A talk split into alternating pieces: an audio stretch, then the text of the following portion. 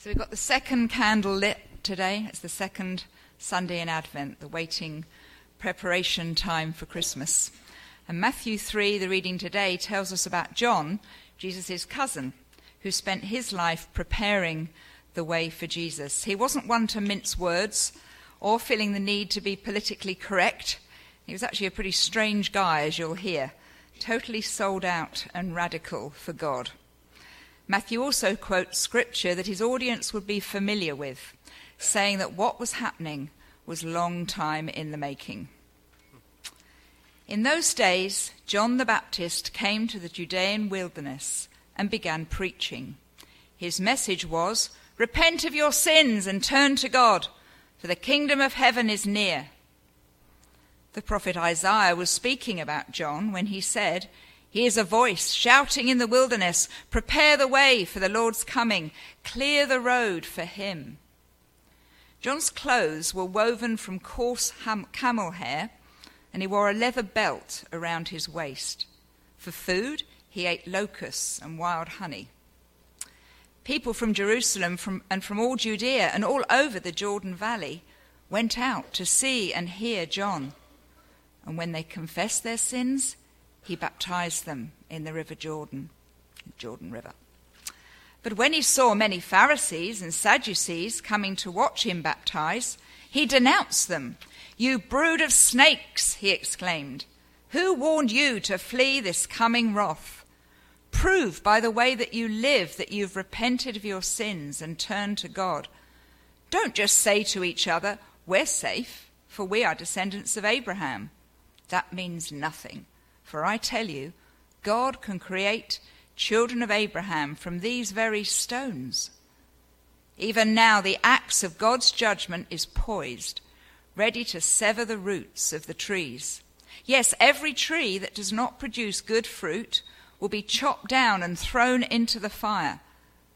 I baptize with water those who repent of their sins and turn to God. But someone is coming soon who is greater than I am, so much greater that I'm not worthy even to be his slave and carry his sandals. He will baptize you with the Holy Spirit and with fire. He is ready to separate the chaff from the wheat with his winnowing fork. Then he will clean up the threshing area, gathering the wheat into his barn, but burning the chaff with never ending fire. This is the word of the Lord. Thanks be to God. Thank you, Anna, for that encouraging scripture reading today. Anna, are you from are you from North England or nor- north of London? South. That's the that because you say Roth, and I think that's south. I've got it right now. Roth is south of London, and Roth is north. Okay, got it. All right. It's true. No, it's true. I don't know. I'm jet lagged, man. I don't know where I'm at. The phone rang at 12:45 a.m. in the earliest hour of December 5th, 2019, letting us know that it was time to pack and leave Jerusalem. So down seven flights of stairs, Cindy and I went with our luggage to a waiting bus outside, all aboard, and at 1:30 a.m we began the 40 mile ride to Ben Gurion International Airport in Tel Aviv. Checkpoint one at the airport border, checkpoint two at the door, checkpoint three at the counter, checkpoint four and facial recognition software at border control, checkpoint five at the gate. It felt like forever. So at 5:30 in the morning, finally, all aboard once again, we take off for Amsterdam, one time zone and 2,060 miles away. It too felt like forever. We land and process through security once again. We make a mad dash for the gate to make our connection, me stopping long enough to buy my wife a bona fide American creation, a Coca Cola, for $5 out of a machine. At the gate, security checks us again. Yes, and we embark at 10:30 a.m. for Atlanta, Georgia, across the sea, 4,398 nautical miles away, a flight that takes nine and a half hours and it felt like mercifully at 2:15 p.m. we land it is still December 5th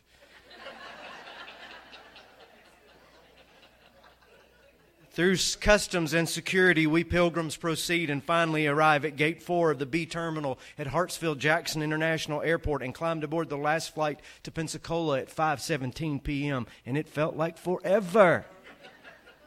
We land, reacquire our long separated luggage, board the van shuttle for the ride back here to the church.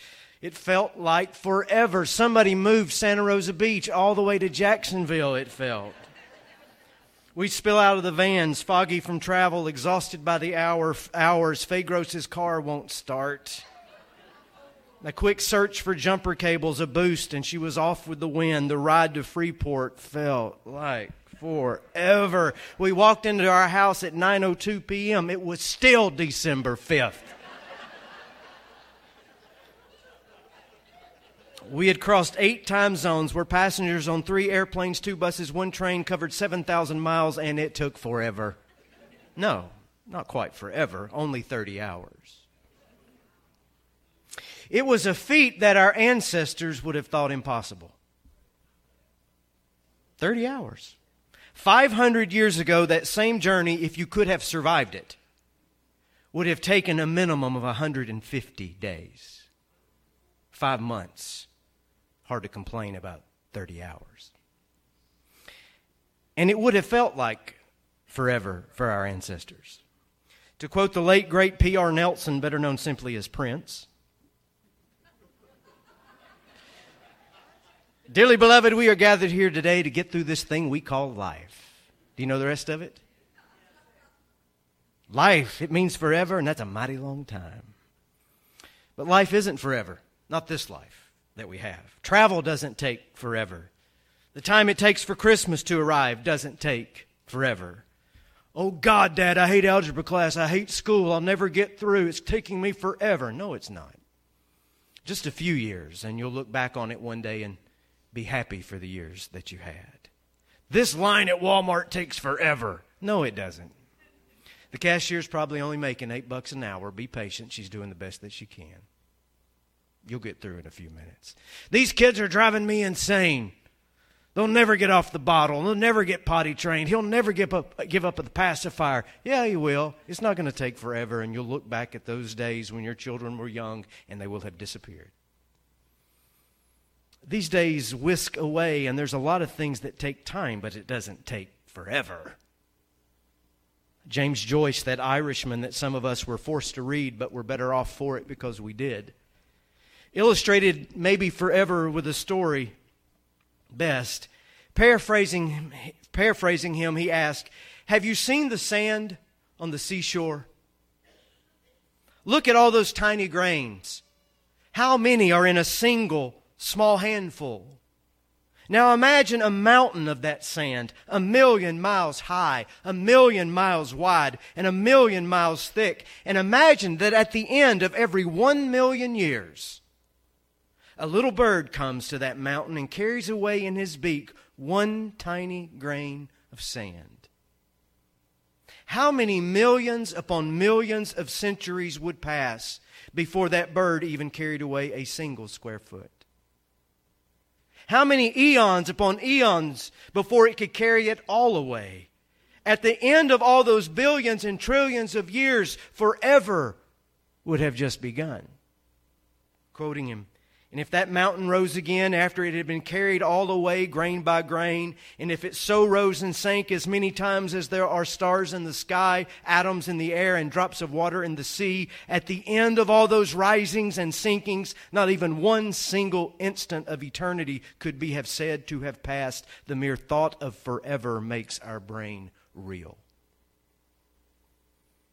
And we know this. Forever is a mighty long time. So, whatever we are waiting for, or waiting on, or waiting to be completed is nothing by comparison. Still, I know that this is cold comfort, maybe no comfort at all when you are the one doing the waiting, right? Waiting on a train, waiting on an airplane to finally and mercifully land, waiting on a loved one to get home for the holidays, waiting on that call from the pathologist waiting on the results to come in, waiting for a wayward child to finally grow up, waiting for morning sun to at least break the darkness, though it can do nothing about the black hole that you feel inside. Waiting, waiting, waiting. It can be torturous, can it? Thus arrives the second Sunday of Advent. There are five candles traditionally in an Advent wreath. We can thank the Lutherans primarily for that. Yay, Lutherans. Three are purple, one is pink, one is white. In reverse, the white candle is the Christ candle. It is lit only on Christmas Eve or Christmas Day. The pink candle is the candle of joy, always lit on the third Sunday of Advent. And the purple candles, the other three, depending upon the tradition, they move around. But today is usually the candle of hope or prophecy, sometimes called the candle of John the Baptist. No matter, it's the same thing hope, prophecy, John the Baptist. It's all about waiting until something comes to an end and finally it arriving. We are talking about forever coming to a close. So, obviously, the reading today is about John the Baptist. I love this guy. And in the last few years, I've come to appreciate him and come to know him in a way that I really did not know him previously. So, I've come to a bold but I think defensible conclusion outside of Jesus, John the Baptist might be the most important person in the Gospels. Not Peter, not the other John or James or Mary, John the Baptist.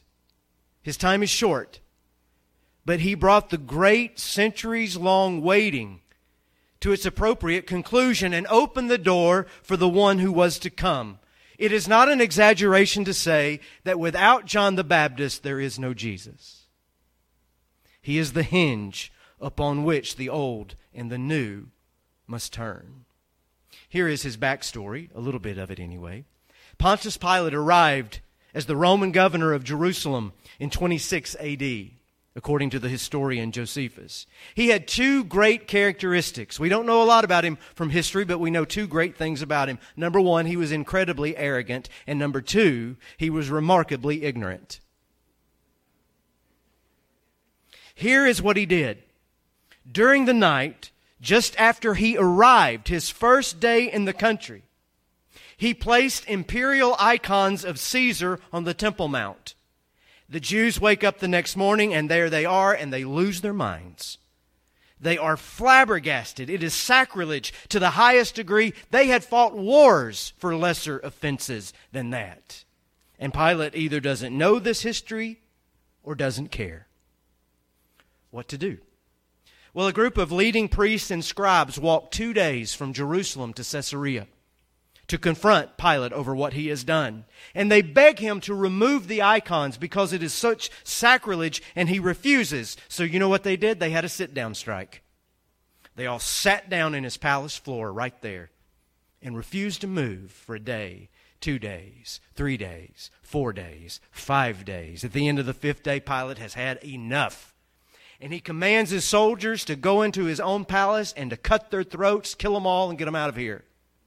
And when the soldiers come in with their swords, the priests and scribes rip their tunics open and expose their throats. And they say, Go ahead, this is the hill we die on.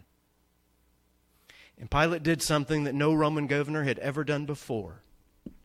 He relented. He backed down and he took the icons down. And immediately, immediately, a fever swept the countryside. Herod's been dead for 20 years.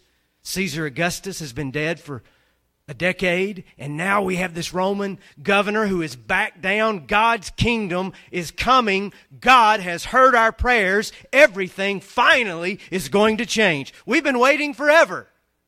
But now here it is. And that is the cue that sends John the Baptist preaching in the wilderness. And what is his message? The kingdom of God is at hand. The waiting is over. This bold, crazy preacher begins to say. And he was bold and he was crazy. He's the son of a priest. He was destined for the same job. He was educated. He could have had a nice, soft life in Jerusalem as a bureaucrat in the religious organization. Made good money, been safe, sound for the rest of his life, but he will not follow that path. He goes to the desert and he becomes this, this prophet, this fire breathing, fire and brimstone tent meeting evangelist who is just scouring the countryside with his message. And the common people of the day flock to him by droves because that his message resonates with them. Something finally is going to change. And he's beloved. I can just see him in my mind, can't you? Beard to his waist, wool, crazy, scratchy coat on, honey and locust pods stuck all in his beard, thumping a big red Bible, telling everybody to get right or get left. Right? You, you heard the text, didn't you? I've said it often no self respecting institutional church today would let John the Baptist anywhere near their pulpit. He'd walk in and say, I'd like to preach here. And we'd say, We need security just as quickly as we can get down here. That would be the response to him. He's a wild, crazed man. And then the punchline, You think I'm it? Baby, the party is just getting started. I use water. But there's somebody coming behind me that will baptize with fire. I'm not even worthy to take the sandals off of his feet. And when the religious bureaucrats come down to check him out, he's the most angry with them. I love it. Who warned you? I was hoping this would get by and you'd all get to hell as quickly as possible.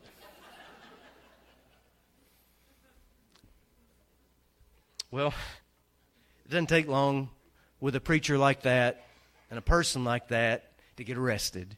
And he did. He gets thrown in prison. His voice is silenced, and it is then and only then that Jesus takes up the mantle and fills the vacuum that is created. He fills it with himself. When John is arrested, Jesus says, Now it's my turn. And Jesus launches his ministry. And just a little more of the story Jesus and John were family, they're cousins, first cousins. And it's probable that Jesus began as one of John's own disciples. Don't stumble over that. John is older. He was the sensation of the time. He was charismatic. And obviously, Jesus was with him. But eventually, the student surpasses the teacher. John would say, I must decrease, he must increase. He is the one. I am just the one that unlocked the door for him to arrive. And Jesus would say before his life ended, of all the people ever born in the world, the greatest man to ever live, the greatest man ever born of a woman was John the Baptist. That's how a student speaks of his mentor, is it not? That's a lot to take in this morning, but it's not even half of it. It's all part of a great story, a long, twisting, rising, and sinking story. The people of Israel have been waiting for this moment, waiting for a deliverer. They have been waiting for what felt like forever. So go back with me just a minute more.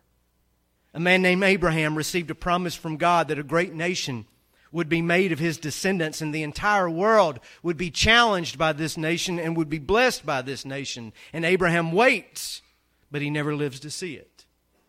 Moses leads that eventual people out of slavery right to the edge of the promised land. Moses works and he waits and never lives to see it. David establishes a kingdom on the hills of Mount Zion. He longs to build a temple where God's presence would finally dwell among his people. He waits and he works, but he never lives to see it. Trouble comes. The nation is all but destroyed. Then people like Isaiah and Jeremiah and Ezekiel, all the prophets tell of a day when it will all be restored. God's people will be regathered and remade. They wait and they work, but they never live to see it. A deliverer is coming. Generations wait. On and on it goes. A decade, a century, a millennia, two millennia. It seems like forever and nothing but then it happens. It happened in the way that most big things happen, most longed for things happen unexpectedly, not at all like we thought it would. The promise arrives. The deliverer comes, not as a warrior, but as a healer. The Messiah, the Christ, the anointed one, was not a commander on a white stallion. He was a teacher in Galilean sandals. He came not tutored in the ways of political power, but as a man of the people, raised in a carpenter's shop. He wasn't born in Rome or Caesarea or Jerusalem, a silver spoon in his mouth, his backside planted on a throne, a bejeweled crown put on his head. He was born in a backwater town of shepherds and goats, laid in a manger because even the little town of Bethlehem could find no room for him. And within days, within months, he was put to the refugee road, fleeing the reach of paranoid power. Maybe the people were looking in the wrong direction, anticipating a preconceived idea of how everything was going to work out, hoping in misguided dreams. Maybe all that praying for kingdom to come caught them praying with their eyes closed, so that when kingdom came, they missed it. Maybe they had been waiting for so long that they forgot what they were waiting for in the first place. Are we any different? We say we are waiting for God to do something. Most of us are just coasting. Business as usual, life as expected, not really wanting an interruption to our status quo. We say we are hoping for the kingdom of God, but we have largely stopped looking for it, stopped living it, and we can't recognize it when it arrives. We say we believe, but we pray with our eyes closed. We aren't acting on our beliefs. We don't live like we believe. We say we have faith, but we have retreated into a life of wishful thinking, accepting pipe dreams over genuine, sustaining hope. It was my pleasure this past week in Jerusalem to introduce a few more people from A Simple Faith to Waji Nusseibeh. Here we are. He is the doorkeeper at the Church of the Holy Sepulchre. I spoke about him a few Easters ago. Every morning since he was a young man, he has taken a great iron key, climbed a heavy, massive ladder, and unlocked the church that contains the holiest sites of Christendom. Inside that church is Calvary itself, the place where Jesus was laid and his body was prepared for burial, and the tomb where he was buried and later resurrected. Years ago, I asked him about this great job he had. I mean, how do you get that gig? Right? I asked him about this great job that he had, and he told me his story. Christian crusaders from Europe took Jerusalem from the Muslims in 1099. They held the city for almost a century, but ultimately lost Jerusalem to the Kurdish general Saladin. When Richard the Lionheart raised an army to retake Jerusalem, try as he might, he could not wrest it from Muslim control. So he and Saladin, exhausted by war, made a deal. We'll quit fighting. I'll go home, Richard said. You keep Jerusalem, but you must ensure me that all Christian pilgrims will be kept safe when they visit our holiest sites. And Saladin shook on that deal. As soon as Richard returned to England and Saladin handed the keys to the church over to the Christians, the six different denominations that share that building, the churches started fighting amongst themselves so severely to the point of bloodshed that Saladin had to take the keys back away from the Christians.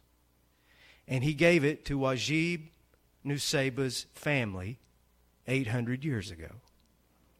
And generation after generation after generation, the Wasib family has kept the keys to the holiest site in Christianity. Now, here's the kicker the Christians still fight there severely. The first time I was in Jerusalem, they had just had a fight so bad that the Jewish SWAT team was in the courtyard. Now, get your mind around this.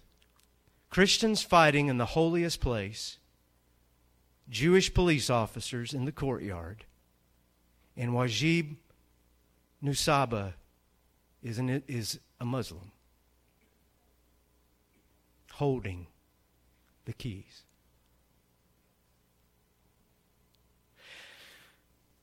So I ask him this time. He's got a little door. He's got a little chair. He sits by the door. He's a world renowned figure. He's just sitting there like your granddaddy when you come in. Hey. Serious, people, am I telling the truth? So I said to him, Do you think your family's going to have this job forever? There's that word again. And he grinned. I mean, just look at that face. He grinned and he said this I hope not.